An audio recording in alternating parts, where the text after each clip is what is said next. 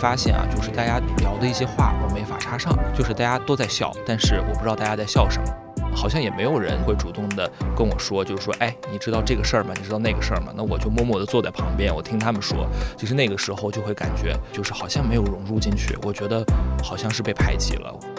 当我们项目呢交付的那一天结束完成的时候，我的邮箱里躺进来了一封信，大家可以知道这是什么信，辞职信。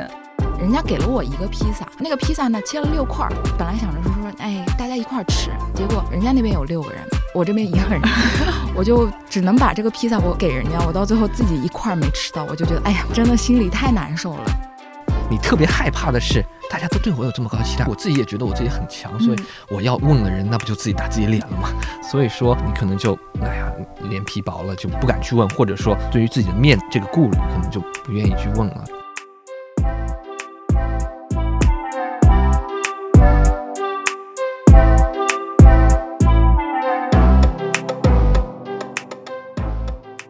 嗨，大家好，欢迎收听公司茶水间，我是妮娜。所有人呢，在公司都希望受欢迎，可是呢，偏偏同事开会不叫我，买奶茶错过我，中午吃饭居然另建了一个群，怎么？我是被团队冷落了吗？更尴尬的是啊，有的时候，当我写完一个方案要被七八个人审批，一张图要被四五个部门审视，我是不是被他们针对了？本着说破无毒的精神啊，今天呢，我们就开诚布公的来聊一聊职场中的边缘化与被针对的时刻。那么今天做客茶水间的嘉宾呢，是来自辉瑞第一届管培生的程莹莹和张一凡两位，跟听众朋友打个招呼吧。Hello，大家好，我是莹莹。Hello，大家好，我是一凡。好了，那今天还有呢，我们大家都非常喜欢的，来自北大心理系的张欣老师。哎，大家好，我是张欣。哎，我其实特别想说一个，就是今天我们录的是播客节目嘛，其中一位嘉宾其实跟这个播客和声音特别有缘分。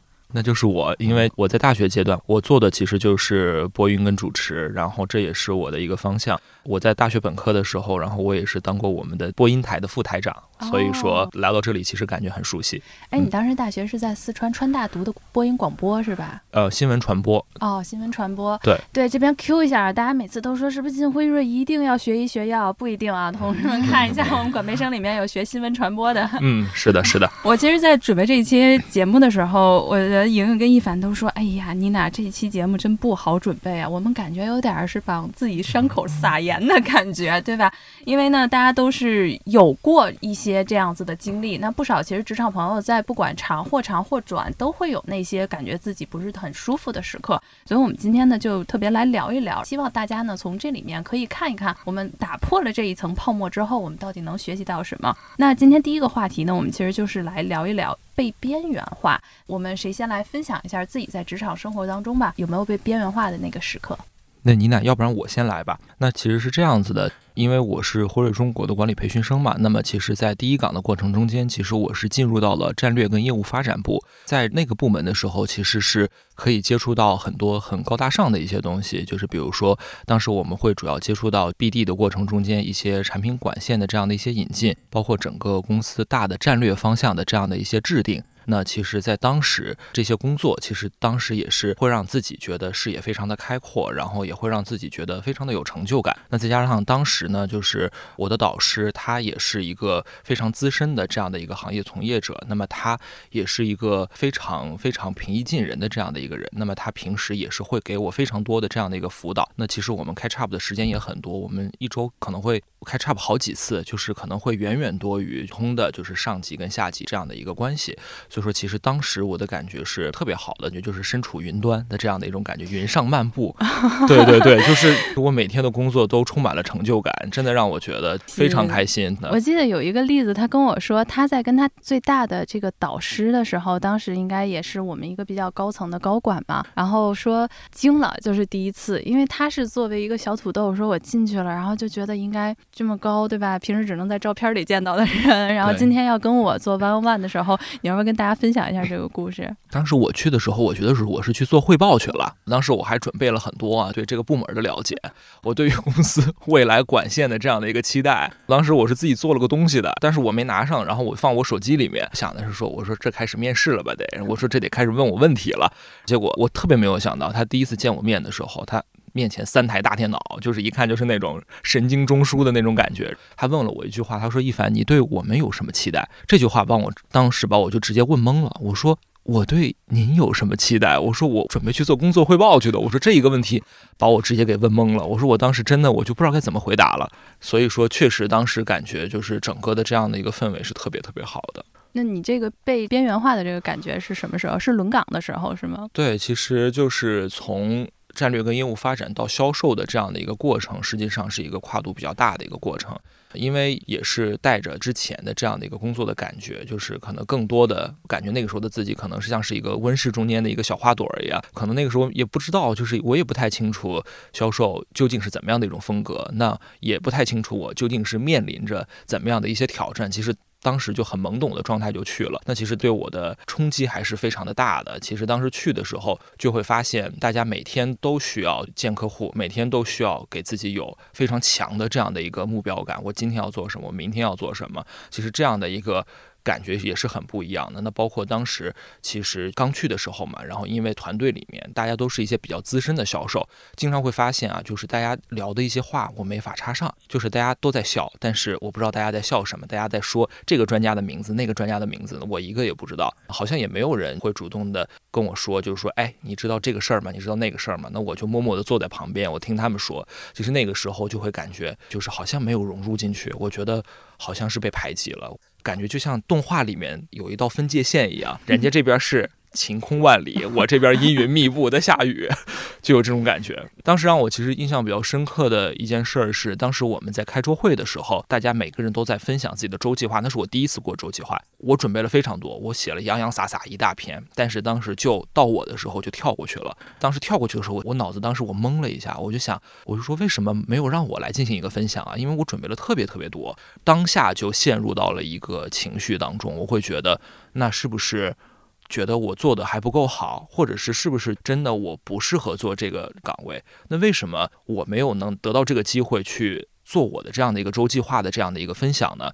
实际上，在当下的那个时候，是对自己有非常非常多的怀疑，而且感觉就是那个乌云又厚了好几层，又又有好几块在下雨了。对，又有好几块在下雨了。对对对对，其实当时是这样的一个状态。所以说，其实在这样的一个过渡期的时候。会让自己的心理落差非常非常的大，甚至都开始怀疑自己了，都会觉得自己是不是我可能我就是不适合这里，或者是我就不属于这里。那这个事情是从什么时候开始逐渐好转的呢？其实也就是到那一次之后，当时我也是跟就是我们团队里面就是一些比较资深的一些销售，我们进行了聊天。当时大家给我传递的一些信息呢，其实也就是说，可能在这样的一个。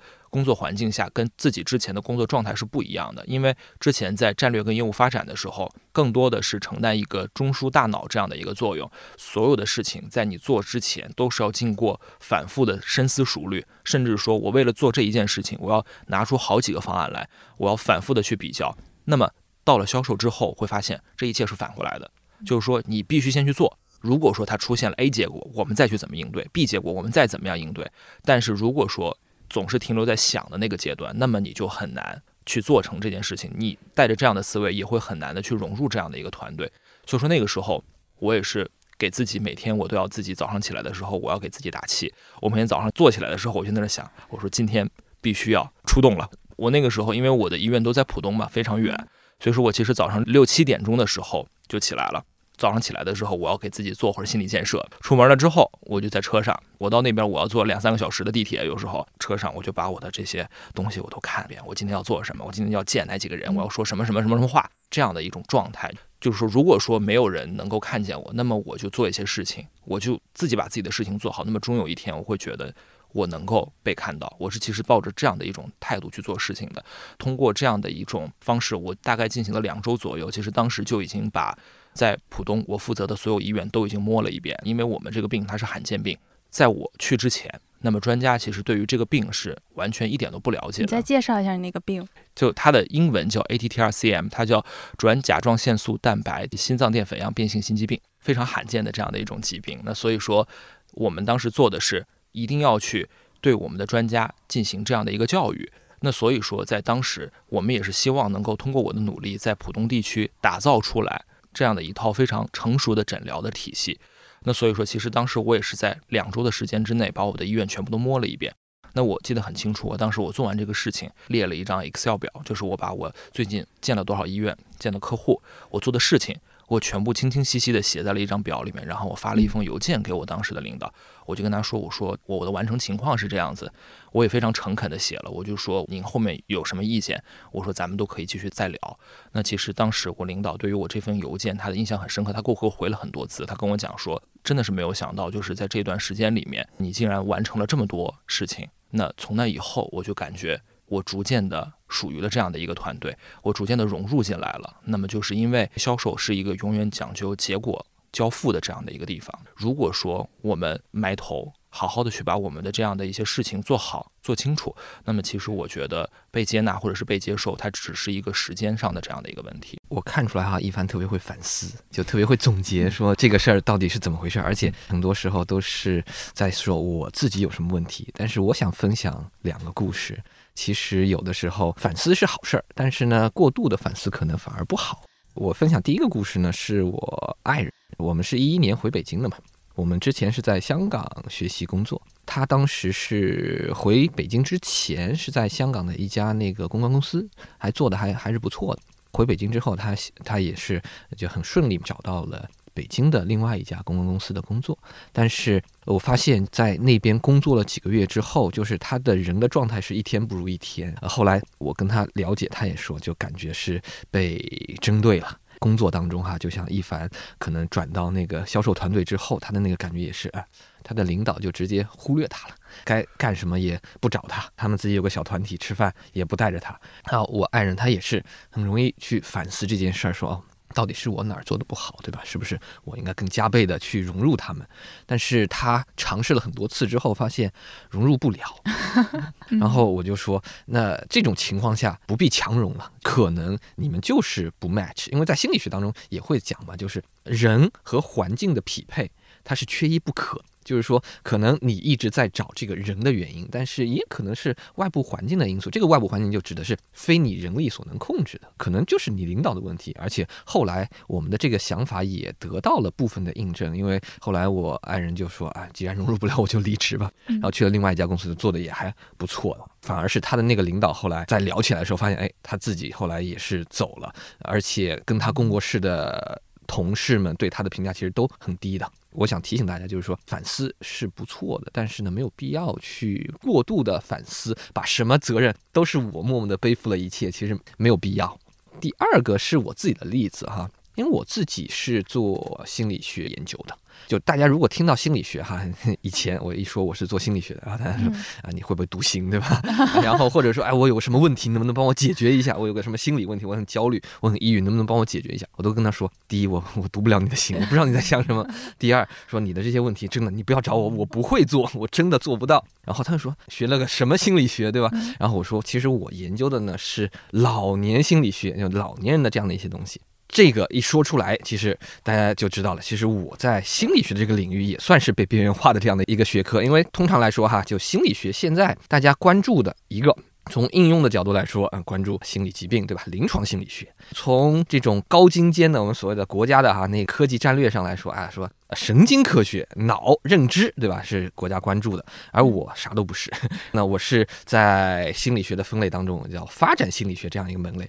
甚至是说，在发展心理学这个门类当中呢，我又是边缘化的。就大家想发展心理学，你学发展的，那儿童发展对吧？那个小孩怎么教育小孩啊？怎么做亲子关系啊？我也做不了，做不了，那就是边缘中的边缘。那怎么办？我甚至哈，在我还没毕业的时候，我们家一个亲戚就说：“那你这个以后还找得到工作吗？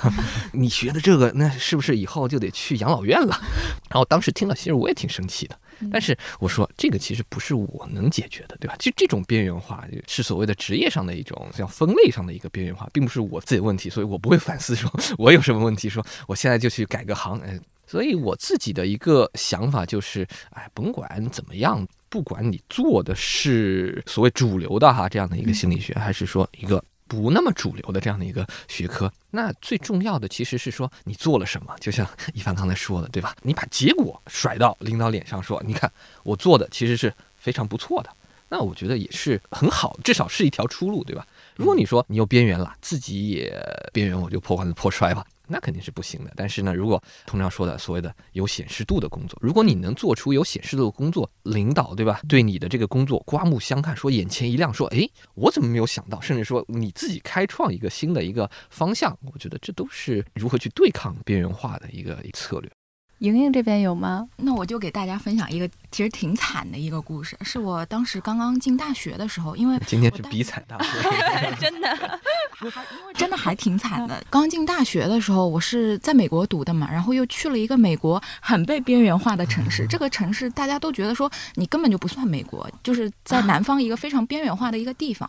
在那边，其实黑人会特别多，白人也很多，但是就是没有黄种人，没有中国人，亚洲人都特别少。当时我住在那个宿舍里面，宿舍的一楼是一个走廊，一个公共休息室，在这个公共休息室里面，非常多的黑人和白人就聚集在那边，所以我每天回宿舍自己房间的那个路上，来回都必须得经过，但是实际上。每一次其实都是有一种在被盯着，在被观察着，你走来走去的那个时候，其实那个时候心里就被盯得发毛，就觉得说，哎呀，一个是我没有融入进这个团体里面，第二个就觉得，哎，他们是不是在背后在那儿在那儿说我些啥？每天在走这一段路的时候，我就觉得心里面真的特别的痛苦。有一天我就想着说，哎呀，那干点啥吧？人家给了我一个披萨，那个披萨呢切了六块儿，本来想着说说，哎，大家一块儿吃，结果人家那边有六个人。我这边一个人，我就只能把这个披萨我给人家，我到最后自己一块儿没吃到，我就觉得哎呀，真的心里太难受了。现在想想，其实自己那个时候就是在刻意的讨好别人，就我甚至能牺牲自己去融入别人，所以我觉得可能当时因为这样的一段经历，让自己养成了讨好型人。虽然说之后也有在刻意的想要训练怎么样去摆脱这样的一个心理，但是实际上现在每次看到网上发说讨好型人格一二三四五，还是能把自己对应进去。你这还安进去？对，就觉得当时的这一段经历是给自己之后会造成有一部分影响。张老师，讨好型人格一般来讲的话，近几年网上看的也确实是挺多。他这个人格来讲的话，其实是对自己会有什么伤害吗？或者是说我们怎么去看待这个人格？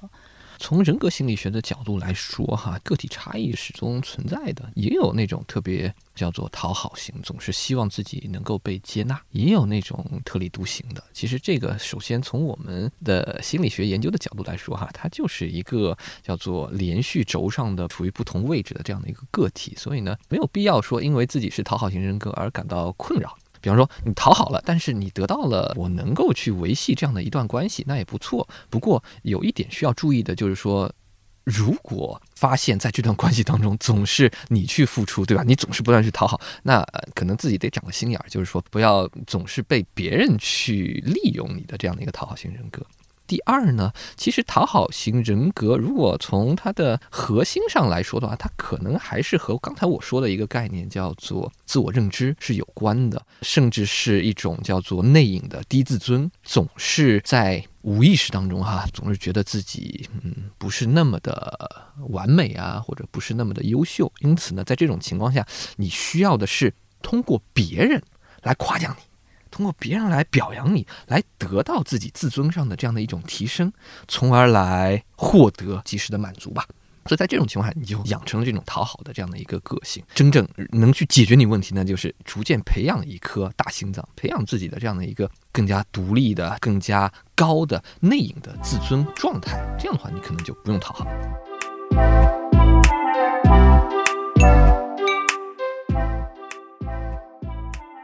我分享一个我的例子吧，因为一般来讲的话，说到边缘化嘛，都是有两方啊，一个叫施实行为的方，一个叫接受方。刚才我们大家说的都是接收方，对吧？然后我来讲一个，就是我作为这个当时的这个施暴者，施暴者吧，就今天是这样子的。它发生在什么时候呢？它发生在我刚做带人经理的那个时候，比较年轻，然后我也是初出茅庐，比较气盛。接下来呢，我当时带的也是差不多比较小，其实会有一定的这个年龄差。差了大家，所以我们当时在做项目上面的时候，其实是有分歧的。我们在有项目分歧的时候，却真的是在会议室里，然后就一个方案一五一十的去说，然后大家的问题包括争论点是非常尖锐的。所以那一天呢，就是开完会之后，我们几乎有两周的时间是非必要不沟通。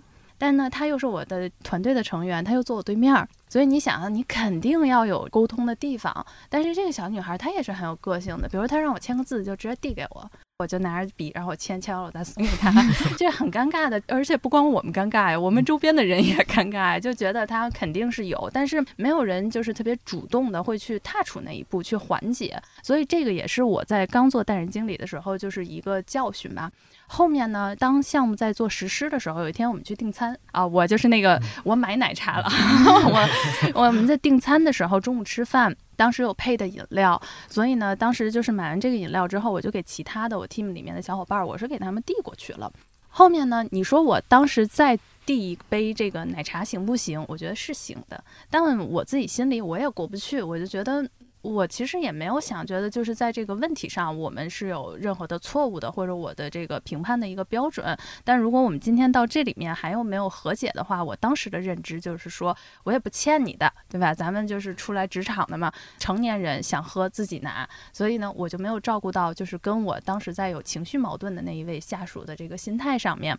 那这个事情我也就觉得过去了。当我们项目呢交付的那一天结束完成的时候，我的邮箱里躺进来了一封信，大家可以知道这是什么信，辞职信。当时就说啊，我要辞职了，我要走了。那其实我们辞职之后也会有一个访谈嘛，就是大家还是要去问一问的。所以在这个辞职访谈当中，这么一件事情。实施的过程当中，奶茶的这一个动作，可能在他的心里面就没过去，就是一根针钉在那块儿了。他自己就说：“我感觉到被我的领导驱逐，以及我被他不重视。”对于我们来讲的话，你会觉得就是我的想法，我从来没有想过是因为我不递给你，我还不是不给你买啊，是我只是没有把这个东西递到你的手里面。但这样一个行为，他有可能在接收方里面，他就会想到你就是在驱逐我，你用一种形式在惩罚我。这个惩罚就是说你对我跟他人不一样。我大概呢，什么时候能接受这个反馈？是随着年龄增大了。我当时其实没有接受，然后我也跟我的上级，因为我的上级也得跟我谈话嘛，我还跟我上级说，我说我们觉得没有错误，我不会有任何的反思的啊。我觉得在这件事情上，我的处理上没有任何的这个问题。大概是这个事情过了之后两年的时间段，这个事情也一直在我心里去发酵。他还是你会回忆，就是我居然这么伤害了别人的情感，让他会觉得是他在职场里面，他在这一个公司里面过不去的一些事情。所以呢，等到我可能真的是前两年的时候，我才会觉得，作为一个团队的管理者，你确确实实是要保证你做事风格的一致性。这个不是你个人的喜好，而是坐在这个位子上，就是要强努力的，要把你的喜好拉平，然后保证你其实对所有人不患寡而患不均。对，就是这个张老师说的这个。真的太难了，但是后来我又想说，因为我们看到过很多的团队，如果他这个问题持续的延续下去，其实有的时候这个团队特别会形成，要么就是一言堂的风格，就是大家以后再也不敢跟你提出异议了，或者有的时候呢，就是大家会假装为你工作啊，反正这个老板嘛这么要求这么高，或者是说我们做的很多东西也不被他认可，那我们就假装为他工作。所以其实我觉得久而久之是对整个的团队的氛围和其他的成员，我当时也在想。说不光是这一个成员，因为我团队里还有其他的成员，那他们也许不是今天的受害者，但是他们人人会自危，是说，哎，我会不会被变成团队里的下一个受害者？所以在那个时候，我觉得通过。递奶茶的这一件事情吧，我是作为一个中层的领导者，是从这里面学会了，就是在这个位子之上，你要确保你的行动的一致性和你对待方式的一致性。我自己呢也观察过很多，就是像我们的高层，比如说跟员工有聚餐或者聚会的时候，我特别注意到什么，尤其是在晚上，比如说大家一天的这种 workshop 结束了之后，你看到就是真的是特别大的这种 leader 的时候，他不会只坐在一个他的位子上的。我发现他们都是这桌坐一坐，然后他就会坐到另几个人的旁边，差不多他就算，哎，二十多分钟了之后，我也跟你认识了，聊完了，他再坐到那头去。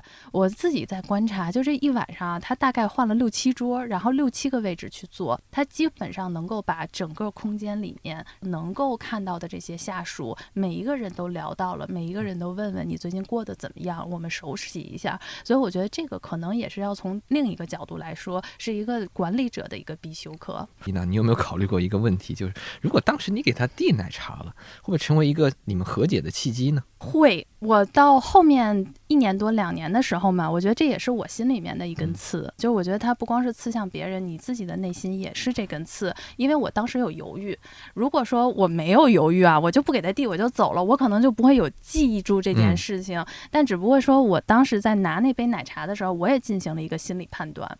我内心有一个 moment 是说我想，但另一个内心就是我们骄傲的自尊心说不可以。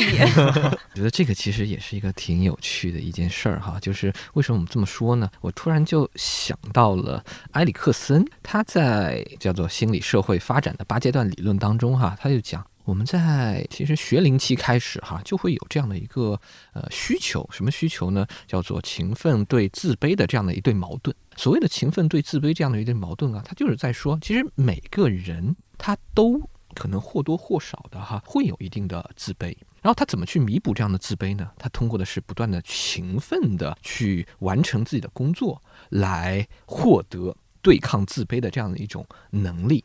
放到那个奶茶这件事儿上，或者其他的这种被针对呀、或者不被重视这个情况上来说的话，就是如果一个人他一直一直的不被重视、被针对，其实他的对抗自卑的能力就会被打破。就是他已经一下子就陷入了说，啊，我就是很自卑的。其实这个对于他的发展其实不利的。因此，埃里克森就在说嘛，如果你真的想要一个人他能够有一个健康的人格，他的社会心理能够比较良性的发展，其实很重要的就是你需要去完成这样的一个勤奋对自卑的这样的一种努力。当然不是说啊，你完全不自卑就好。而是说你把自卑和勤奋控制在一个比较平衡的这样一个状态。就一方面你不过分自大，因为自卑的对面就是自大。但是呢，如果你一味的就是自卑，那可能就缺乏你这种勤奋的动力，可能也会对以后的发展不是特别好。所以呢，就是如果你给他这样的一个奶茶，就有了一个对抗自卑的这样的一个动力。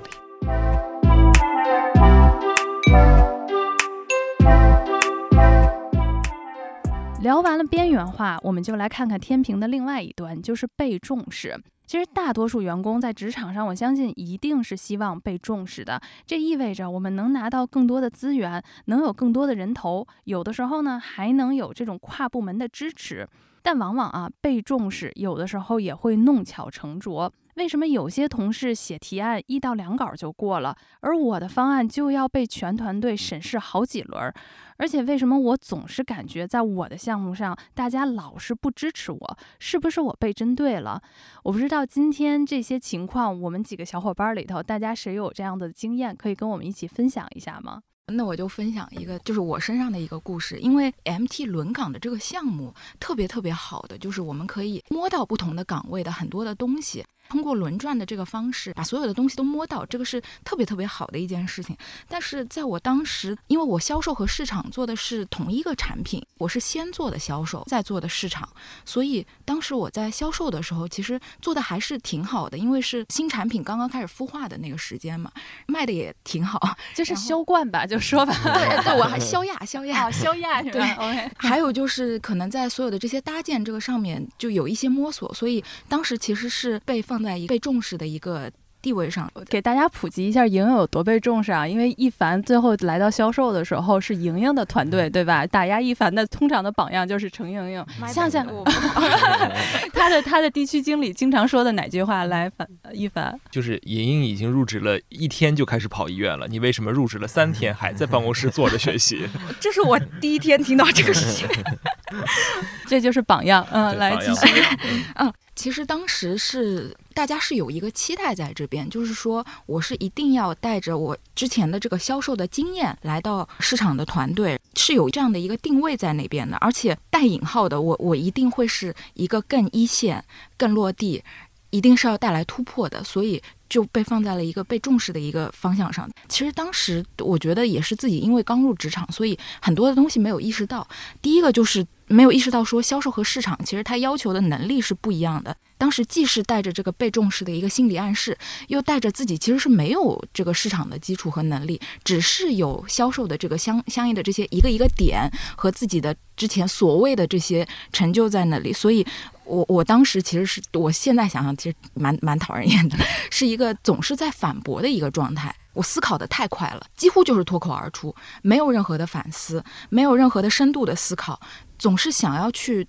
冲冲冲！就先把自己的锋芒先给露出来，而不是说先定下心来想一想，说这件事情应该是什么样的，应该是怎么样来做。所以我当时反而是搞砸了，而且也是有一个比较大的一个落差，是觉得当销售的时候是一个及时满足的一个状态，你所有的努力立马可以反映在一个数字，反映在一个销量上面。但是实际上市场是不可以有我当时这种急功近利的心态的，一定要是有时间有沉。店去做一个延时满足的一个动作，所以尤其是刚开始的转折的这个阵痛期的一个阶段，我是觉得自己有 sense 到自己的一个落差，当时心里是真的还挺难过的，就感觉哎呀，我没有这个经验，我是不是我就过不去这个坎了？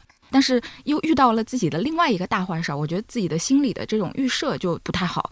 一个是自己不敢开口，脸皮薄，又觉得给自己设了特别多的线。哎呀，万一我开口问了，万一怎么怎么样，就太多太多的万一了。所以我后来其实觉得特别庆幸的是，我遇到了我的几个贵人。去帮助我一起度过这一段时间。第一个就是妮娜姐，因为妮娜姐就告诉我说，为什么我要把自己先带入到坏的一个情况当中呢？为什么我不踏出这一步？为什么我不问？我不去寻求帮助呢？确实，我去寻求帮助了，遇到了我的老板，我的老板真的特别特别好。他当时其实既是知道了我反馈的一个困境。每个礼拜这么忙，还是会挑一个小时的时间跟我一起去复盘我现在手上有的所有的项目。我就觉得这个其实很多的时候是心里有一个这个怪兽在那边，但是实际上这个怪兽它存在吗？不一定存在，就是会有注意偏差在那边。其实身边有非常多的人能够帮助你去度过这一段时间。当你在自己对这个情况有一个反思之后，就会去解决。啊，其实我觉得这个害怕真的是这种被重视的一个后遗症。因为被重视，它往往意味着你的显示度已经非常非常高了，就不像刚才那个边缘化说你完全没有显示度，而被重视就是你显示度非常高，而非常高，咱们中国人经常就说嘛，就出头的船子先烂，就是说你等于已经放在了聚光灯下，而这个聚光灯。它带来的好处当然是大家都能看到你，但是带来的不好处就是，就好像现在的这种什么四 K 高清的这种显示一样，就你脸上的每个毛孔都能看得一清二楚。所以你在聚光灯下找毛病总是特别容易的。所以说别人可能会对你有各种各样新的一些更高的期待，而这个期待可能是你不一定能够满足的。第二就是你自己也会。对自己有一些高的期待，就好像呃，莹莹刚才一直在说嘛，你从第一个岗位转到第二岗位之后，你对自己的期待也很高，而且这个期待它也是和你的性格是有关系，就导致你不敢去问别人。你特别害怕的是，大家都对我有这么高的期待，我自己也觉得我自己很强，所以我要问了人，那不就自己打自己脸了吗？所以说，你可能就哎呀，脸皮薄了，就不敢去问，或者说对于自己的面这个顾虑，可能就不愿意去问了。另外一个，我觉得很重要的，在这种被重视的环境下，哈，对自己有一个特别清晰的自我认知是很重要的，就是说。清晰的自我认知，一方面能能够保证说你在被边缘化的时候，你不会过分的去反思自己哪儿哪儿不足，而是你永远相信自己的能力；而另外一方面，就是你被过分的这种期待，你也会对自己有一个不那么自大的这样的一个认知，说啊。他们说的可能对，但是呢，不觉得我有他们说的那么优秀。我还是要继续去保持谦卑也好，保持原来的这样的一个状态也好，去完成我该做的事情。我特别同意张老师说的，就是我觉得当时就现在想想回去，当时我其实是有一个特别端着的一个心态的，然后就我要搞砸了怎么办？其实实际上这种重视给到自己的压力，也给到了环境的压力。自己如果说没有保持之前的这种初心，是对自己是有害的，也对环境也是有害的。我就想到很多好学生，他可能都有这样的一个心态，包括我自己有的时候哈，去参加什么学术会议，去听个会哈，总是听到别人讲了很有趣的研究之后，我自己内心会有很多问题想要去问他，但是在我问他之前，我自己内心就会加很多很多的戏。哎呀，我问的这个问题会不会太 silly 了，对吧？他万一那个从我问的问题之后就觉得我这个人做的研究不怎么样怎么办？或者说我自己就会试着去从他的角度来解答我的问题，说哦，好了，没问题了，我决定不问了。不过我刚才是通过这个，我才第一次知道，当你被重视的这个员工，让他承认，比如说他处于难处的时候，他不敢开口。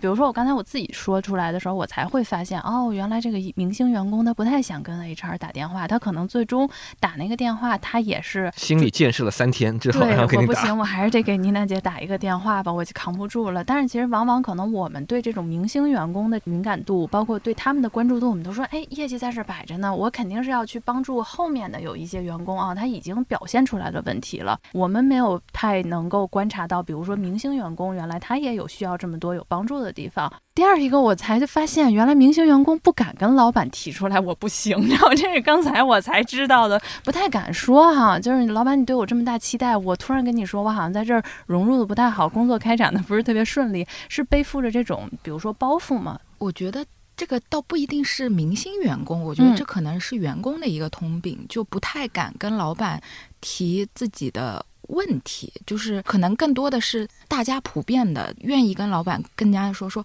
哎呀，我的进度到哪里，或者我的成果到哪里。但是这种问题和寻求帮助的时候，大家都会在脑子里心理预设非常非常多。在预设了之后，当自己觉得说这个可能问出来会有点私利的时候，就会后退了。还记得上一期咱们在聊的时候说那个张总。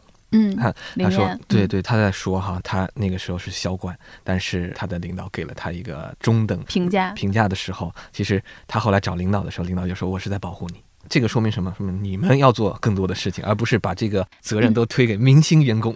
对，我觉得林燕当时她的老板就很聪明，就是不一定你把她锋芒拖到风口浪尖儿是好的，而是如果有一些老板他比如说下来的时候就告诉你你要去大干啊，你是我看好的人，就反而容易弄巧成拙。我还有一个通过刚才莹莹在表达的时候，我觉得是我自己观察到有很多为什么绩优的员工，他会感觉自己在团队里面不说老板这个层级，但是是他同层级的，他有的时候老觉得自己被针对，或者是说我怎么就是带不动他们呢？我会发现，我们如果把员工比作跑步竞赛的话，那明星员工他一定是跑在前面的。那有的时候我们在激励团队的时候，我们可以去表扬一些这个明星员工做这种带头作用。但是呢，你还是在大家可视的范围之内，或者是大家是觉得，哎，我被激励了之后，我可以赶上你的。但刚才莹莹说，他所有的反馈都非常快，他自己对自己认知判断又多，然后他的经验又好。你跑得太快的时候，你已经跑出体育场，大家看不到你的时候，就没有人再会想跑步了。大家就说：“那我溜达就行了，我已经在这块儿了，对吧？我为什么要追赶你呢？我就放弃这个目标了。所以有的时候在项目推进的时候啊，或者是说在我们后头一起去合作的时候，我们通常就会问大家，很多在后面的大部队的团队下，大家都会说我们做什么也都不太对，然后他自己干就行了，他又觉得我们都干得不好，递交的结果做的也不太好，那为什么我们还要追赶他呢？我就自动放弃了你这个目标了。对，这个时候就出现了，就是明星员工是越做越累，然后越做。越把自己抠在所有的细节当中，但是呢，他又会觉得他自己没有什么身边的人支持，觉得是跟大家格格不入。我觉得这个也是自己被重视，或者自己在做事情上面，我们可以多一个视角去看待。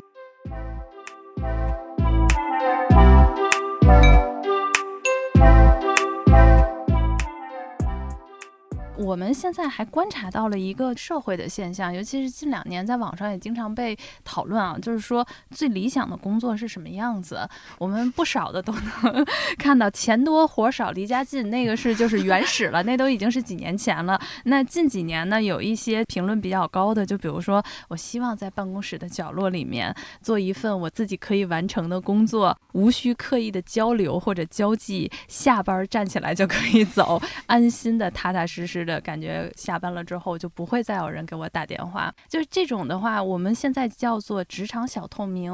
有很多人他其实现在倒愿意做一个职场的小透明，然后安静不被打扰，完成自己的工作。我想问问大家，觉得这个是什么样的一个心理，或者你们周边的同事们会有这样子的吗？我周边我倒还真没太看到有这种。如如果说是问我自己这个问题的话，我觉得我自己是不愿意做一个职场小透明的。我甚至更愿意说把。职场能够融入进生活里面。就像我现在这个团队里面，就是大家都特别要好。我们看到有什么好吃的，看到有明星，我们就立马就发到这个群里面。我是更愿意去做一个职场不透明，而相较于小透明的是。哎，你是第一个。我现在大家聊的最多的就是叫什么 work life balance，叫工作生活平衡。你刚才那个叫什么？我要融进去。integration。work life integration。你是从什么时候？因为你大概工作两年多，你从什么时候是有这个概念的？要 integration。我觉得是，倒不是有一个时间，但是我觉得这种状态让自己觉得舒适的时候，因为你在跟志趣相投的人一块儿交流，因为你在在 rewarding。自己的这个情绪的时候，我觉得这个就是一个点。嗯，所以你是在 integration 当中有多巴胺的分泌，让自己快乐，对吧？你是能得到快乐的。对。一凡这边呢，我我还是需要那个工作生活平衡的。对对，我觉得就是在工作中间，我觉得我在这两年的工作经验里面，我也是遇到了很多工作上的好朋友。那我觉得就是如果说我跟我的工作好朋友，我们私下就是见面吃饭，我觉得这都可以。哦，那个不算是吧？对，那个那个可能不太算。对对对对。但是我在想这样的一个状况，因为我本身呢，如果从我自己的个人的性格来说，我可能会在工作的中间，我可能也不太会倾向于做一个完全的小透明。但是其实我身边是有这样的人的。我举个例子吧，就是因为我在硕士阶段学习的是会计嘛，会计它面向的这样的有点大，对，没有一科是跟我们相关的。对，会计这样的一个群体里里面，其实大家。都是我能感觉到，就是性格都是比较内敛的。那所以说，大家可能会觉得，在一个就像刚才倪大姐讲的，我可能我就在我电脑前面，我把这笔账算清楚了，我借贷都搞搞明白了，我这次我财务没有出现任何问题了，那我就完事儿了。那可能大家的心态就是这样子，我觉得也可能是跟工种，包括跟你本身的性格，它是这样是有关系的。像最近不是比较火的一个概念叫数字牧民嘛，就是他只要是有一台电脑，我在哪儿办公都行，我根本就不用见人，我在厕所里我都能把这东西写完。所以说，可能还是跟工种有问题。后面的话，像管理培训生，如果想更多的在今后往管理方向去发展的话，那我觉得大家都不会想做一个完全透明的。人物存在，对，没错。我觉得一凡说了一个特别重要的一个点，就是他可能还是一个人和环境的一个匹配，也就是说，到底处于什么样的岗位，以及你是个什么样的人，如果搭配了，那可能就是产生不一样的一个组合性的效果了。有些人他就是天生社恐。我就很不想跟人打交道，然后他们可能就选择我去做数字牧民，我去做码农，我码代码就可以了，对吧？我我不需要跟别人打交道。但是有些人就天生很外向，而这些外向的人，他可能在一些销售的岗位啊，或者啊需要和人打交道，甚至是管理岗位上，他可能会如鱼得水。所以说。就小透明，可能一方面哈，这是一个个人的这种人格选择环境的匹配的一个结果，但另外一方面，就是刚才妮娜讲的那个例子当中哈，我觉得也透露出一点点的无奈，就是说，哎，不想加班，我就想摸鱼。甚至就看到一些人在讲嘛，就是说那种什么在包里面放上备用的钥匙，放上那种那个水杯，然后到了点儿，然后假装去上厕所，然后就跑，然后就跑了，千万不要来抓抓我。这种其实他可能也是一种在现在这种面对职场压力这种无奈的选择吧。一种就是逃离，我觉得是，嗯，预期感觉大家说我职业路径感觉也不会太好，然后职业发展可能也没有一年，比如说可以升一级，原来好吗？就是有一些企业它一年。可以晋升两次，对吧？大家现在都是比较缓慢的时候，大家反而是以这种安稳下来、慢下来啊，我稍微少做一点，但是我可以在这种休闲的生活当中，然后找到我自己的一个平衡，也是一个方法。我甚至觉得他们可能少走了二十年弯路。等你哈，从二十多岁、三十岁初入职场哈，到了五十多岁的时候吧，其实那个时候我们称为，就你的职业可能进入一个高原期了。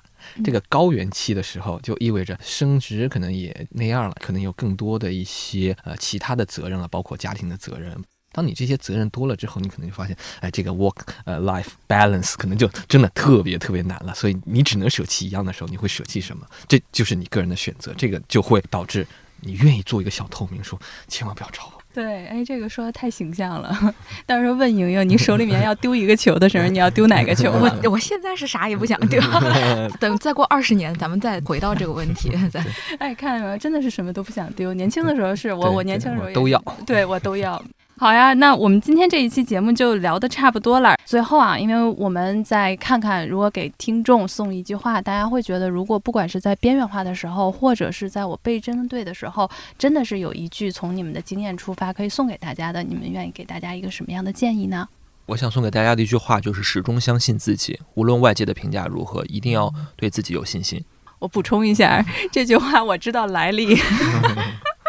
这句话就是张一凡最难的那段时间，他每天早上起来起床 就是看着天花板，说我念出来的一句话。对的，对的。莹莹呢？希望大家能够不要把这个大老虎和大怪兽就一直设在心里，能够把自己的心理预期摆正，积极的寻求帮助，你的生命中的一道光一定会闪现。